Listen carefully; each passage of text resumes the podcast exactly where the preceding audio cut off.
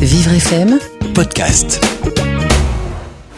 jusqu'à 13h, le grand témoin, Santé mentale sur Vivre FM Benjamin Moreau, et Carole Clémence.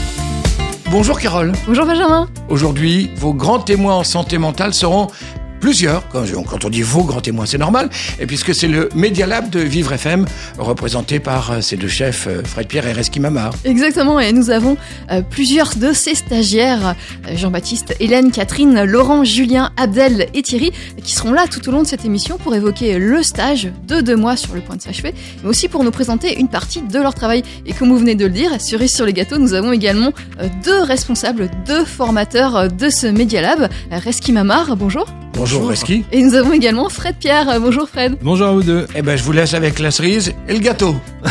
Qui fait quoi? On va voir. Vous allez vous organiser puisque vous êtes ensemble. Nous sommes ensemble jusqu'à 13h. C'est parti sur Vivre FM. jusqu'à 13h, le grand témoin, santé mentale sur Vivre FM, Carole Clémence. Nous avons autour de la table Catherine et euh, Laurent.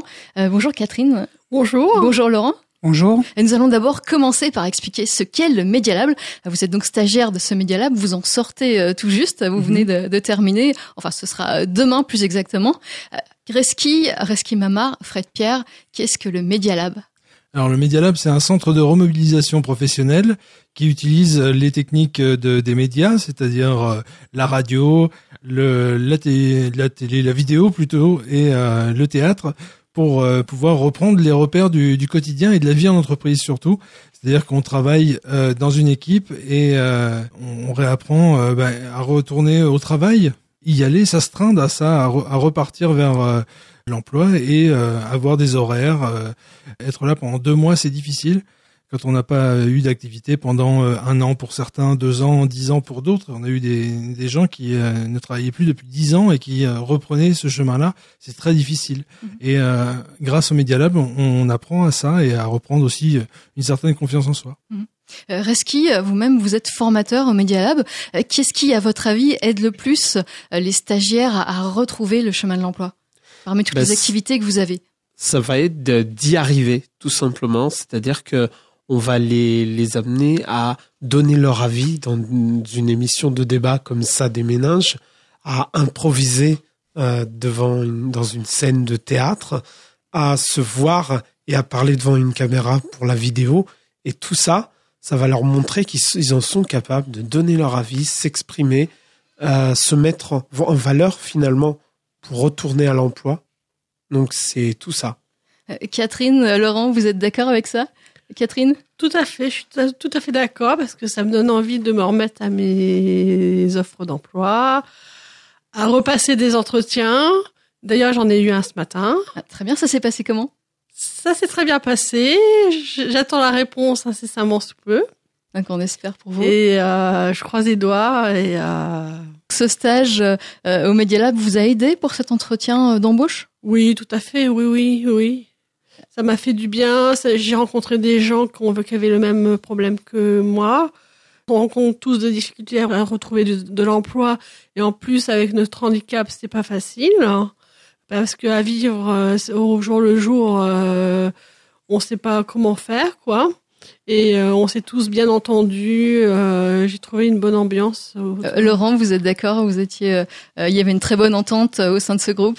Oui, tout à fait. Euh, Ce que disait Catherine, en fait, euh, c'est juste. C'est-à-dire qu'un groupe mobilisé pour revenir vers l'emploi, ça aide plus que faire des recherches euh, individuellement euh, pendant un certain temps, quoi. Tout seul. Et, vous en étiez, vous en êtes où vous euh, sur le marché de l'emploi? Est-ce que vous êtes Bah, moi, j'ai décidé de faire euh, un- une pause, de, de vivre cette cette formation du mieux que je pouvais, parce que le théâtre, je connaissais pas.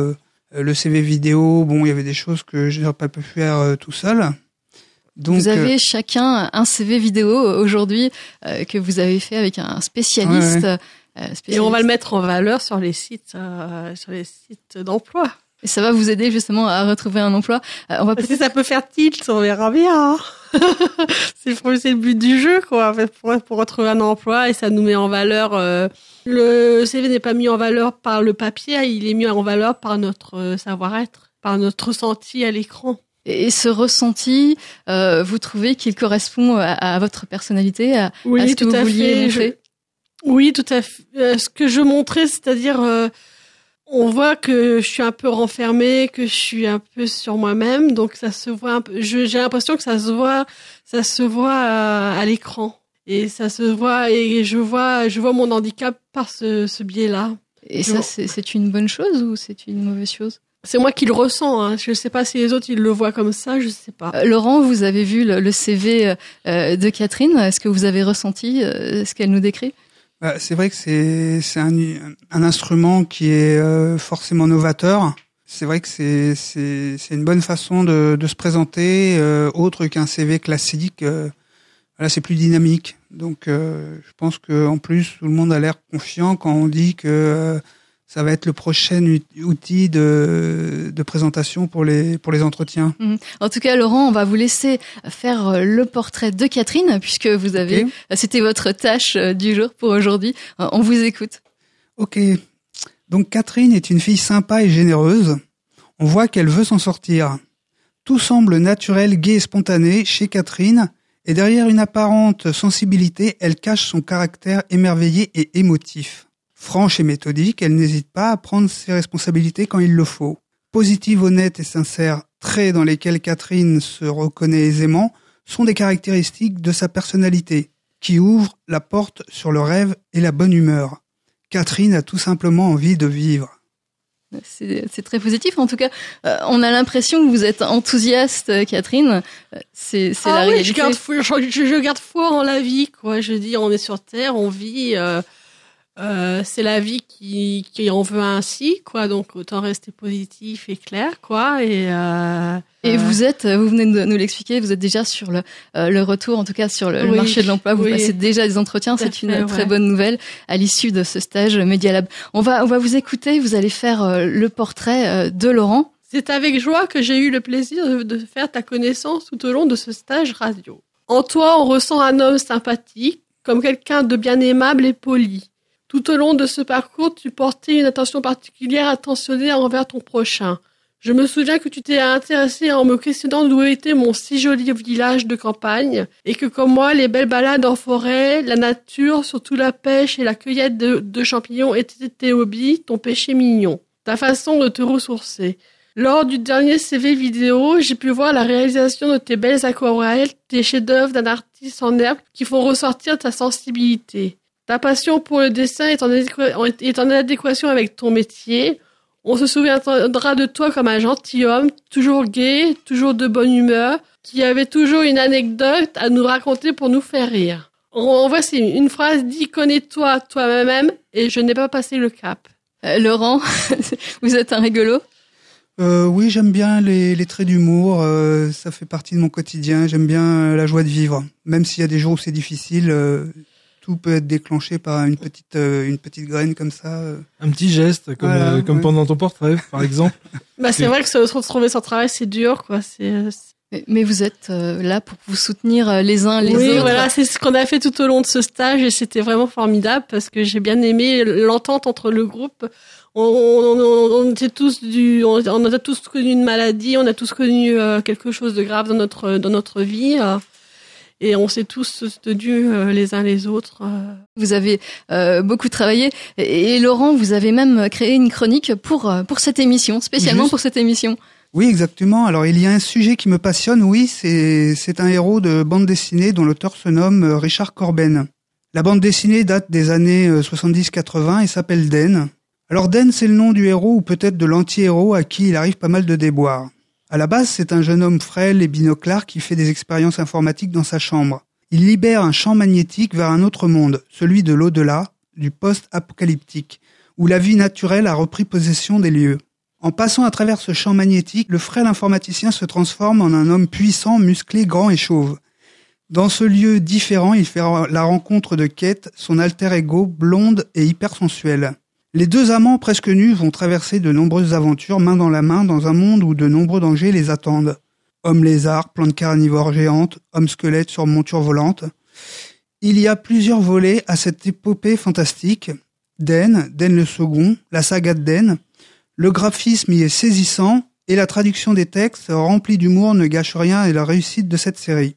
Euh, Merci Laurent. Alors Laurent, euh, c'est une c'est une aventure de, de bande dessinée. Vous êtes vous-même euh, dessinateur industriel, c'est ça? Alors, je fais du dessin pour moi, de l'aquarelle, comme le soulignait gentiment Catherine. Et euh, sinon, bon, mon emploi qui me fait nourrir, en fait, c'est le dessin, euh, oui, la CAO, DAO, c'est-à-dire le dessin assisté par ordinateur, en fait, Mm. pour des entreprises euh, comme Vinci ou euh, Eiffage. euh, enfin, ma formation, c'est de l'architecture, en fait, à la base. Et vous en êtes où actuellement? Bien, je suis sans emploi parce que je me pose la question sur le dessin. Euh, c'est un peu difficile à trouver parce que je me suis spécialisé dans dans l'électricité, dans l'électronique. Donc en fait, euh, chaque fois qu'on me contacte, c'est pour des po- postes d'électronicien, alors que c'est pas du tout mon domaine de compétence. Hein. C'est c'est euh, le dessin en général, quoi. Pas trop technique en fait.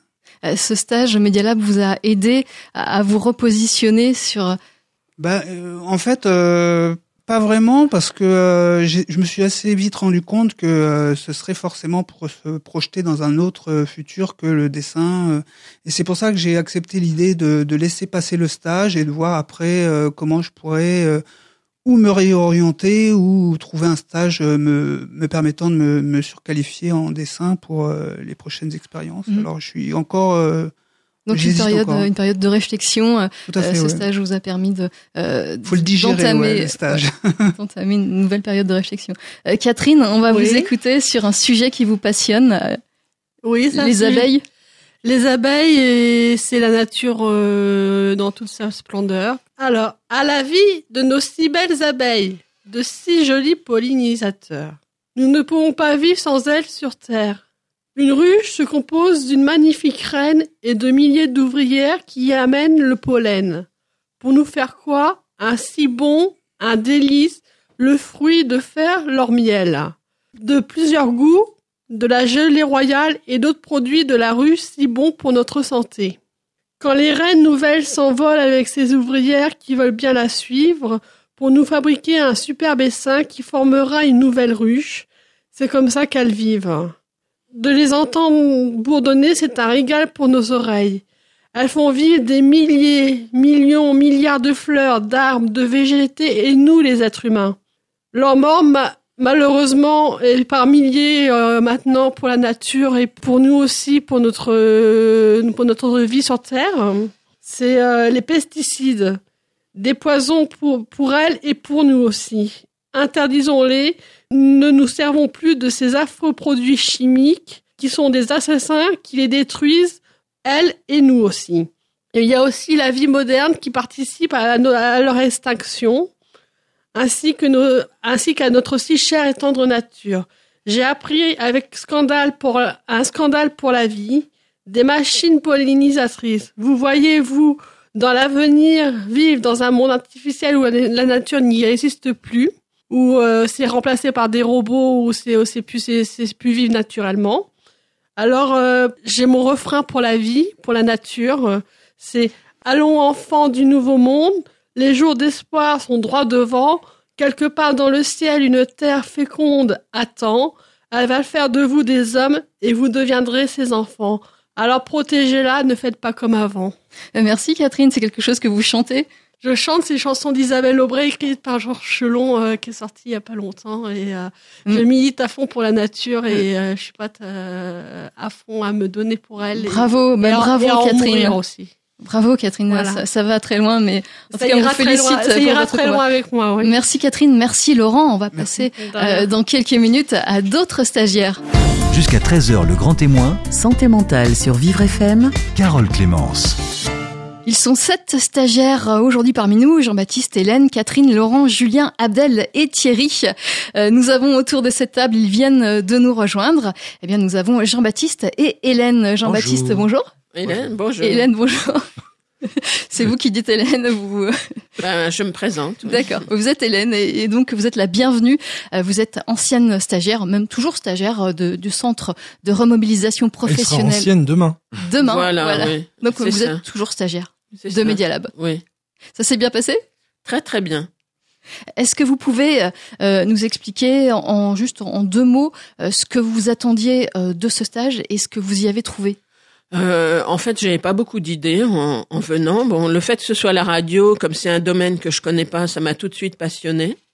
Parce que j'aime euh, découvrir euh, des choses que je connais pas du tout. Donc là, oui, effectivement, ça a été une découverte, Voilà. j'imagine. Et est-ce que, à, à l'issue de ce stage, euh, vous avez trouvé euh, de nouvelles qualités en vous? Est-ce que vous avez acquis de nouvelles compétences? Euh, des nouvelles compétences, euh, j'irai pas jusque là, mais découvrir ce que c'est la prise de parole avec des collègues ou une réflexion qui peut amener à ça déménage et tout ça, ça m'a vraiment euh, plu. On va Euh, expliquer ce qu'est ça des méninges. Euh, alors, euh, vous, Catherine ou Jean-Baptiste, euh, qui peut expliquer? Euh, ça déménage, c'est une émission avec euh, Raski que Raski pendant le stage, qui est présent, oui. Qui, qui se passe euh, le mardi pendant le stage et on en fait on débat sur un sujet de société en général et, euh, et après avoir trouvé euh, une phrase d'accroche on va devant le micro et on doit faire un peu une impro sur ce sujet de société en parler en débattre euh, se répondant l'un l'autre euh, voilà Quels ça. sont les, les thèmes d'émission? Est-ce qu'on peut avoir des exemples? On a parlé des phobies on a parlé Ça vous euh, fait rire, Catherine, les phobies? Hélène. Oui, Hélène. Là, vous pouvez rire. Non, je n'ai pas de phobie euh, grave, sauf euh, la peur du vide. Ouais, on a parlé des phobies, on a parlé euh, des abonnements parce qu'on a parlé de les cartes de Et prépayées. dans ou ça le- déménage, on parle de, de tous les sujets que les stagiaires ont envie d'aborder. Ce sont des débats. Donc, Oui. euh, il y a, il y a des Et vous, vous les, euh, vous les animez, ces débats? Moi, je les anime, sauf si les stagiaires ont envie d'animer dans ce groupe. Par exemple, Jean-Baptiste a animé, animé une émission. émission. oui. Ah oui? Quelle émission? Euh, je me souviens plus. C'était l'émission sur euh, les euh, les objets tendances, je Voilà. crois me souvenir. Et c'était une expérience intéressante, mais extrêmement compliquée, j'ai trouvé. Donc je l'ai pas refait, mais c'était intéressant quand même. Voilà. C'était ta première fois. C'était ma première radio. fois en radio. Euh, Oui, vous ne connaissiez ni l'un ni l'autre la radio. Et, et, Jean-Baptiste, ça vous a apporté quelque chose Euh, déjà, j'ai découvert que j'avais une capacité d'adaptation sociale parce que j'ai réussi à m'intégrer au groupe, euh, à être bien. Euh, Ça, c'est important pour, euh, important. pour travailler. Bien pour ça. sûr, oui, c'est important. Et puis j'ai dé- j'ai j'ai découvert la radio, les débats qu'on fait pour les émissions, le fait de parler à une radio, le micro trottoir qu'on a fait aussi, qui était une découverte. Et ça, c'est difficile quand on n'est pas très à l'aise. euh, au début, ça fait par exemple pour le micro trottoir, ça fait un peu peur, mais au final, quand on lance dedans, euh, vraiment, c'est c'est une expérience géniale. C'est assez amusant même.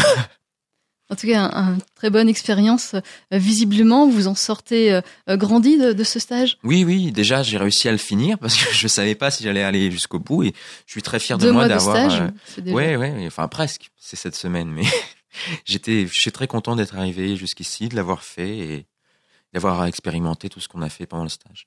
Et vous avez travaillé pour cette émission. Vous avez fait un, un portrait, un portrait euh, justement de, de votre camarade. Mhm. Alors j'ai fait un portrait d'Hélène. Alors Hélène, est une personne ouverte au monde. Elle est curieuse, toujours prête à écouter et à découvrir des choses qui lui sont inconnues. Elle semble avoir soif de, progresser, ou en tout cas d'apprendre dans divers domaines. Elle est assez discrète, laissant les autres parler par politesse, mais elle intervient toujours au bon moment. Comme à la radio où elle disait peu mais suffisamment. Sa timidité ne l'empêche pas d'avoir sa place dans nos débats. D'ailleurs, son caractère posé contrebalançait le caractère expansif de notre stagiaire. Nombreuses sont ses passions. Elle s'intéresse à l'art, par exemple, comme les musées où elle va souvent. Elle aime les jolies choses, chinant de temps en temps dans les greniers de Paris. Elle semble passionnée par son métier artistique lui aussi. Son sourire et son honnêteté en font une personne agréable et sympathique. On sent une grande générosité en elle, une qualité devenue rare de nos jours. C'est un plaisir d'avoir passé du temps en sa compagnie. Euh, Hélène, euh, je vous ai senti euh, très concentrée, très à l'écoute de ce portrait. Est-ce que vous vous êtes reconnue? Euh, pourquoi pas Ce qui m'a plu, c'est euh, que Jean-Baptiste a très bien rédigé et qu'il est euh, un, comment on peut dire, un, stagiaire chaleureux qui nous a amusés pendant plusieurs semaines. Il, il plaisante très volontiers et puis après il rit. C'est quelque chose d'assez sympa. On sent qu'il est jeune et qu'il porte plein d'espoir. C'est important pour vous cette ambiance, cette bonne ambiance qui, Euh, qui, qui- Bah, oui, euh, si on s'entend bien et que euh, avec la réflexion on s'amuse malgré tout, pourquoi pas? On ne sait pas sur quoi on tombe. L'avenir n'est jamais euh, décidé. vous avez eu une mauvaise expérience par le passé de, euh, dans le cadre professionnel de, oui, de- mais bon, il faut passer à autre chose en fait. Il faut pas euh, renouveler tout le temps et repenser Mm. à, à des, des désastres.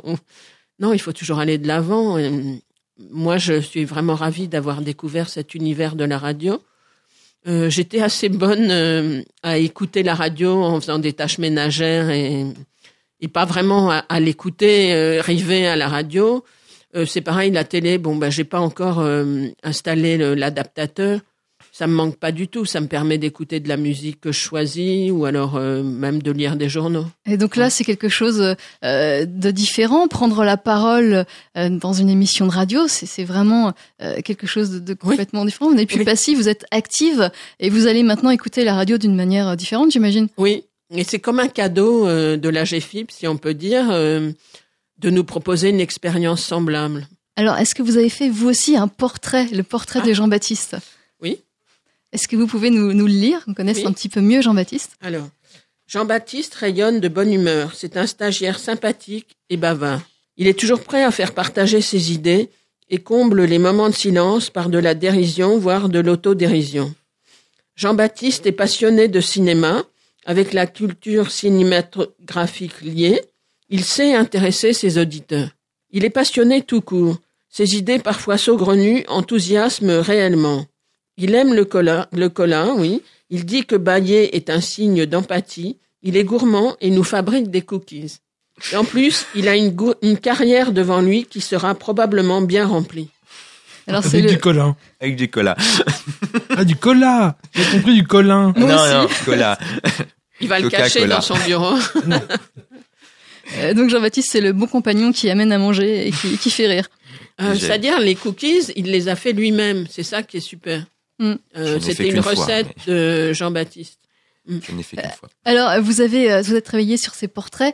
euh, on vous connaît un petit peu mieux. Est-ce que vous pouvez euh, faire, euh, euh, nous faire connaître davantage vos passions, vos, vos préoccupations? Euh, Vous avez également écrit quelque chose d'assez personnel. On va peut-être commencer par par vous, Jean-Baptiste. J'ai juste avant, euh, si vous le branchez sur euh, sa passion qui est le cinéma, on en a pour 4 heures, hein, je vous préviens. Ah, Non, on n'aura pas le temps. On n'aura pas le temps. Donc j'ai fait une chronique. Alors, je me souviens d'avoir vu 2001 l'Odyssée de l'espace à l'âge de 8 ans avec mon père. Une vraie découverte, un classique étrange et dérangeant. Génial. Ma passion était née. Depuis, j'aime passer des heures à voir et décortiquer une multitude de films et en débattre avec mes amis ou connaissances. J'adore collectionner des DVD parce que c'est un plaisir de posséder physiquement mes films préférés. Souvent, j'invite des amis à passer des nuits blanches durant lesquelles je leur fais voir ou découvrir des classiques cinématographiques. Je vais beaucoup au cinéma. D'ailleurs, j'ai une carte illimitée depuis quelques mois et en général, j'y vais une dizaine de fois par mois, minimum.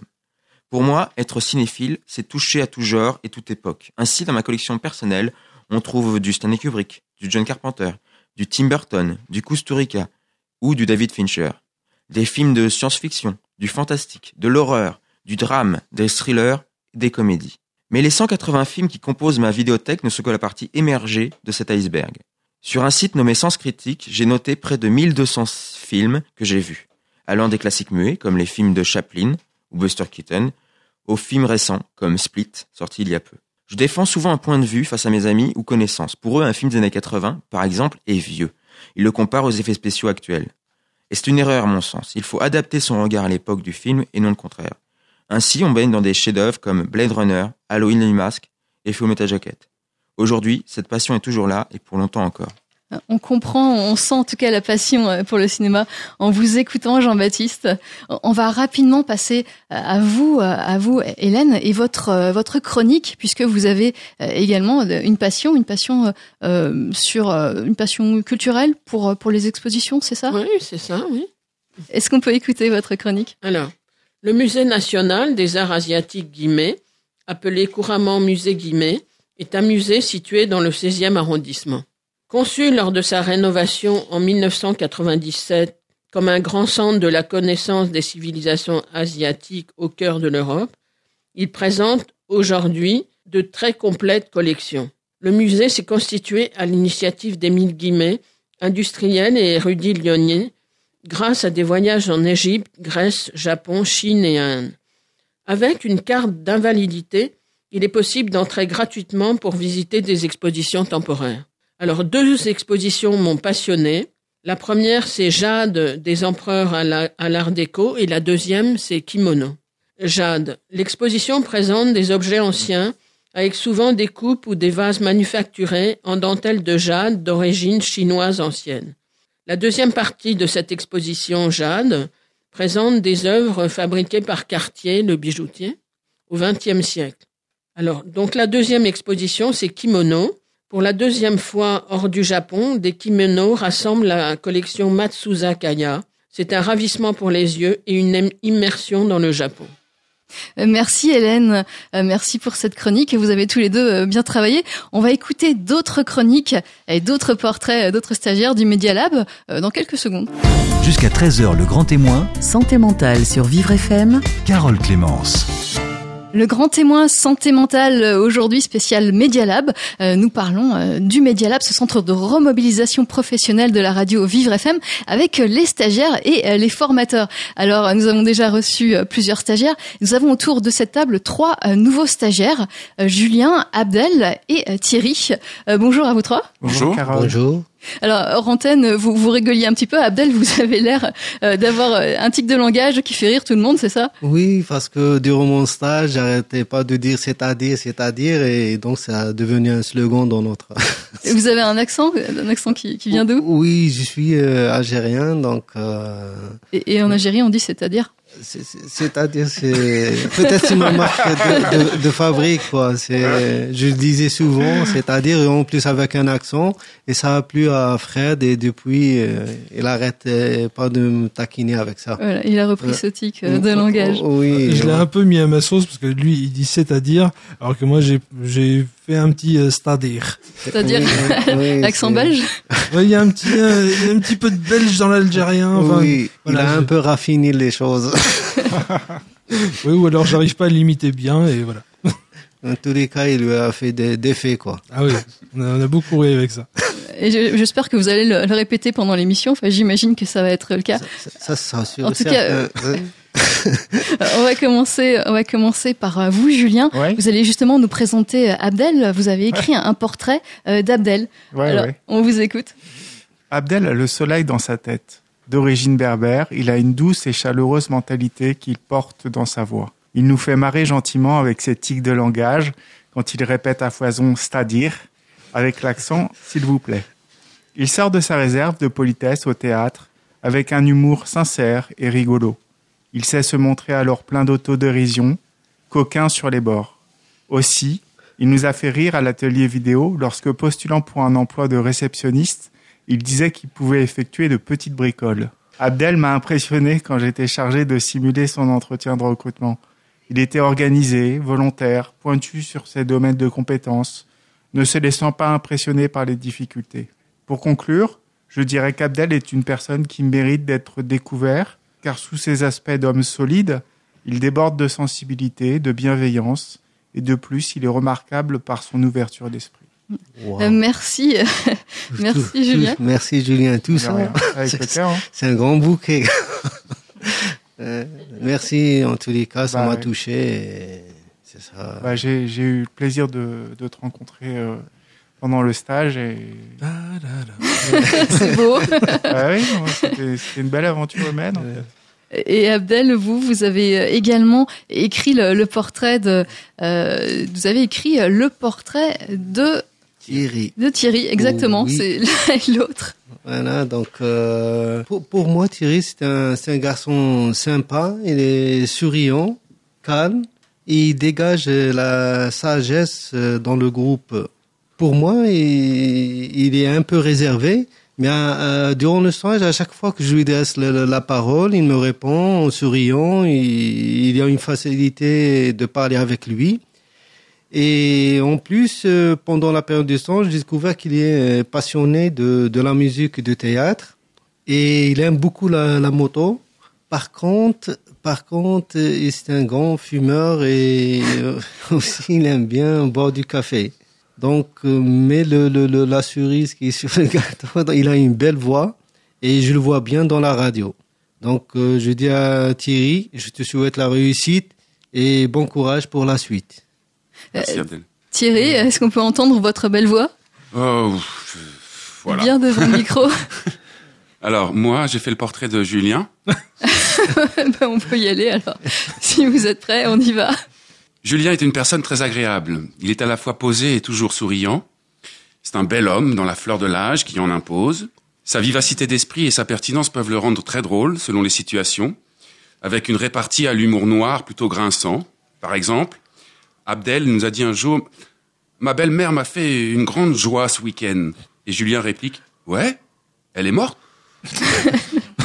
En plus de son humour, Julien est quelqu'un qui reste calme et bienveillant. Sa spontanéité et son franc-parler en fait quelqu'un d'attachant, qui s'intègre très facilement dans un groupe.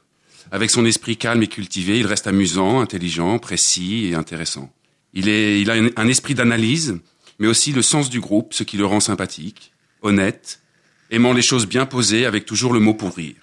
Voilà quelqu'un de bien avec, sous tout rapport, le gendre idéal en quelque sorte, qui n'attend plus qu'une chose, épouser votre fille dès demain.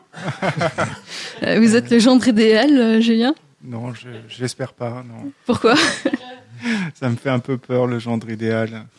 Oh, C'est euh, c'est trop haut, c'est... euh, non, je suis pas le trop de gendre pression. idéal. J'aime bien les gens avec des failles comme euh, Dostoïevski. En tout cas, on sent que vous vous appréciez, vous vous aimez vraiment euh, tous les trois. Et puis, on a ressenti la même chose avec les autres stagiaires. Euh, est-ce que, euh, est-ce qu'il y a parfois des, des petites, des petites déconvenues, des, des petites difficultés qui, qui arrivent entre vous dans, dans- au cours de ce stage? Vous avez, vous avez eu des, des petites engueulades Non, c'est, c'est, c'est vraiment resté Jamais. zen, positif tout au long de, de ces deux, deux mois? Il y a toujours pu avoir quelques petites tensions par, quand on cherche à, à débattre et que le dialogue euh, se disperse un peu trop, qu'il n'y ait pas, pas assez d'écoute ou de concentration. Donc là, peut-être qu'il y a eu un peu de, de rappel à l'ordre, quoi. Mais c'était tout à fait bienvenu. Alors Thierry, en tout cas, vous avez vraiment apprécié euh, euh, cette émission Ça déménage justement, où vous pouviez euh, débattre avec les autres. Oui, c'est intéressant parce que ça part d'abord de nous, de, de ce qu'on a envie de parler, enfin, de, donc de sujets qui nous concernent. C'est de trouver un terrain un peu commun à tous pour que chacun puisse donner son, son avis et, et participer au débat.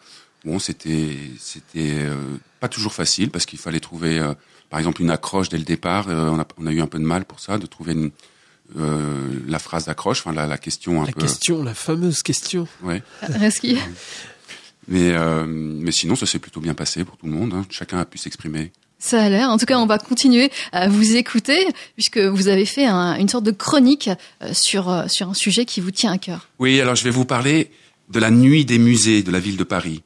Encore les musées. Oui, la, nuit. La nuit, c'est c'est un événement.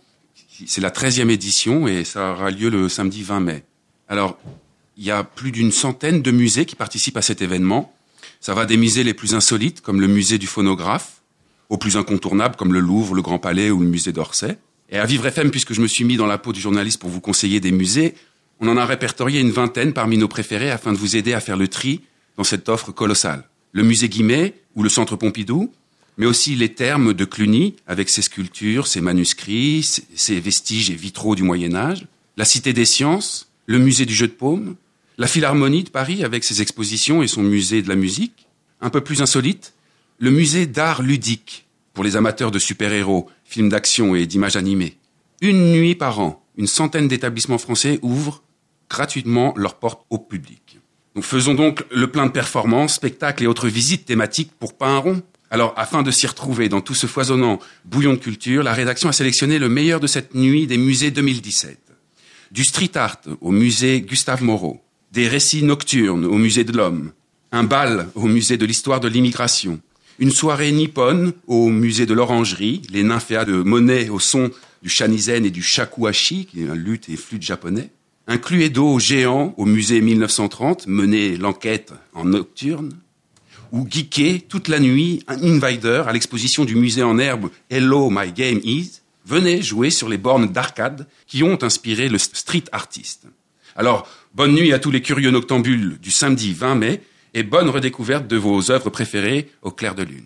Rendez-vous le, le 20 mai. On vous sent euh, particulièrement euh, cultivé, en tout cas intéressé euh, par, par les sorties nocturnes euh, de Paris. Oui, c'est une, une- une autre approche, une façon différente de d'admirer des, des belles œuvres dans un, un environnement beaucoup plus calme, posé, qui est la nuit. On va être obligé de, euh, de passer à, Abdel. Abdel, Oui. vous avez également écrit une chronique euh, sur un, un sujet aussi qui, qui vous tient particulièrement à cœur, j'imagine, le voyage. Oui, le voyage, moi, c'est, je vais vous parler sur le Tenerife. Donc, euh, un, jour, un ami à moi m'a parlé des îles de- qui sont des îles Canaries, qui sont espagnoles. situé dans l'océan Atlantique et se trouve non loin des côtes mauritaniennes et du sud marocain. Donc en 2015, j'ai décidé d'y aller. Donc je suis allé en avion à, à Tenerife Sud avec Tenerife avec un- une compagnie low cost pour euh, 45 euros. Donc c'était vraiment un, un prix vraiment euh, imbattable. Et en plus c'était un vol dir- di- direct. Et ça dure que 4 heures et 15 minutes. Et Tenerife, c'est la plus grande île. Donc, c'était au mois de décembre.